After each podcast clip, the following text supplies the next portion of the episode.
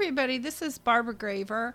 And in this episode of the podcast, I'm actually going to share uh, audio recording of EVP I captured years ago. And the reason I want to share this is because if you've if you've checked out my blog, you'll notice there's a page, a whole entire page on the paranormal, and I talk about uh, various types of paranormal investigation from a Catholic perspective. And the reason I wanted to share this is because this was a gateway for me into the occult. It's a very short jump from paranormal investigation to mediumship. It's, it hap- can happen very quickly.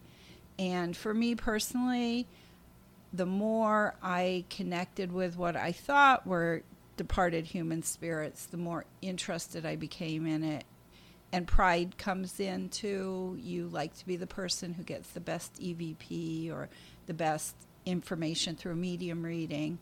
And it, it can be very addictive and it, it leads to a very bad place. If you've read my blog or listened to my YouTube channel, you probably know all about that. But I wanted to share the EVP in this uh, podcast primarily because I think it's sort of obvious just by the quality of the voice. It's only one word. It it's interesting insofar as I ask a question and I get a response. And this was recorded in 2005. I had been doing paranormal investigation for some time and then I was mostly doing spirit photos and just recording in a in a journal different phenomena I encountered. And then I saw the movie White Noise, and at the beginning of that movie, there are recordings of actual EVPs, actual spirit voices, actual demonic voices. And I, I think it kind of shows how far I was from God that these voices really um, captivated me and I wanted to capture EVPs and so that's what I started doing. I I went out on my own. I, I got a recorder and I went out on my own and I went out with friends and I did start a, a paranormal group at one point too. But mostly I did a lot of it alone and I had a lot of uh, really interesting experiences. But in retrospect, I believe that almost all of them were demonic. And it is kind of a gateway into the occult for a lot of people. And so I wanted to share the EVP. I wanted to get it up on my, my paranormal page, but I wanted to talk about it a little bit first before I play it. So, just to let you guys know, this is not something I recommend. And if you go to my website, you could see why I don't recommend it. But it is it is telling the quality of the voice that comes through, I think. So I'm going to pause in a minute and play the recording. It is a single word, it seems to be in response to the conversation. And some people think it's the word good. I personally think it's the word good with like kind of a German accent. Other people have other opinions, but I'll be curious what you think. This is at the gravestone of the Hutchinson family. Did you turn it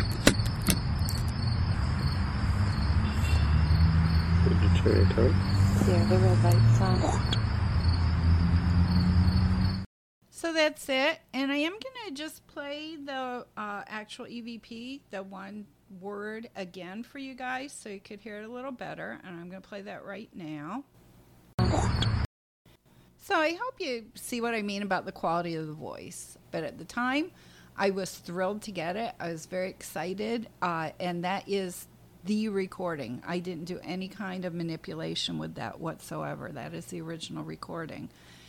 So I just wanted to share that. And please feel free to comment and let me know if you hear something different than what I hear. And, and I do have other recordings, but that's the one I use primarily because it's short.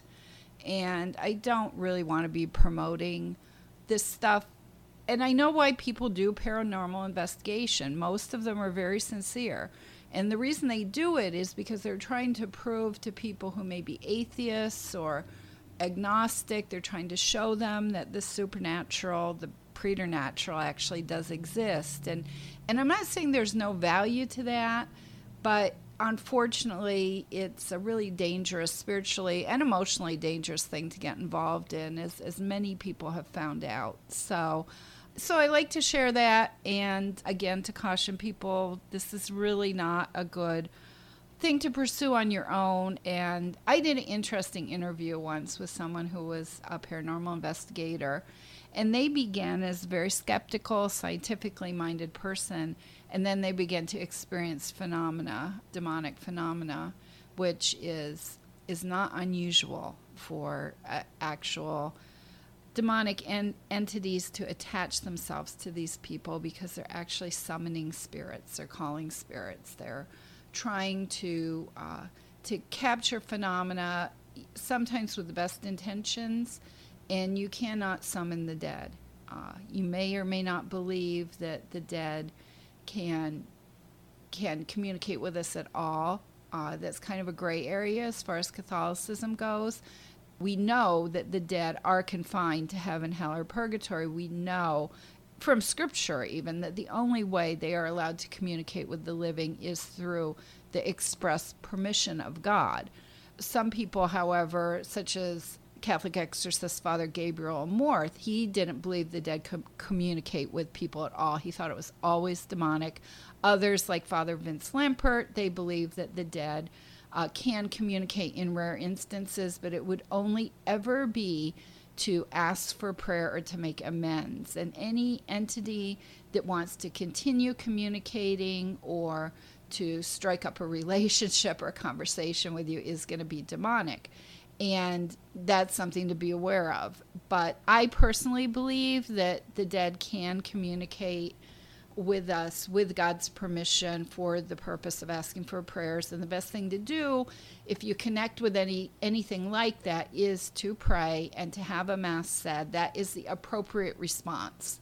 Uh, the inappropriate response is to try to get information from them or have a conversation with them or a relationship with them that leads to nowhere good absolutely nowhere good and one thing that's interesting, and Adam Blai, who was a demonologist associated with the Catholic Church and considered expert on demonology by the church, one thing he says in, in one of his books, I'm not sure which one, is that often with paranormal investigations, the first thing that a spirit will say is, Help me.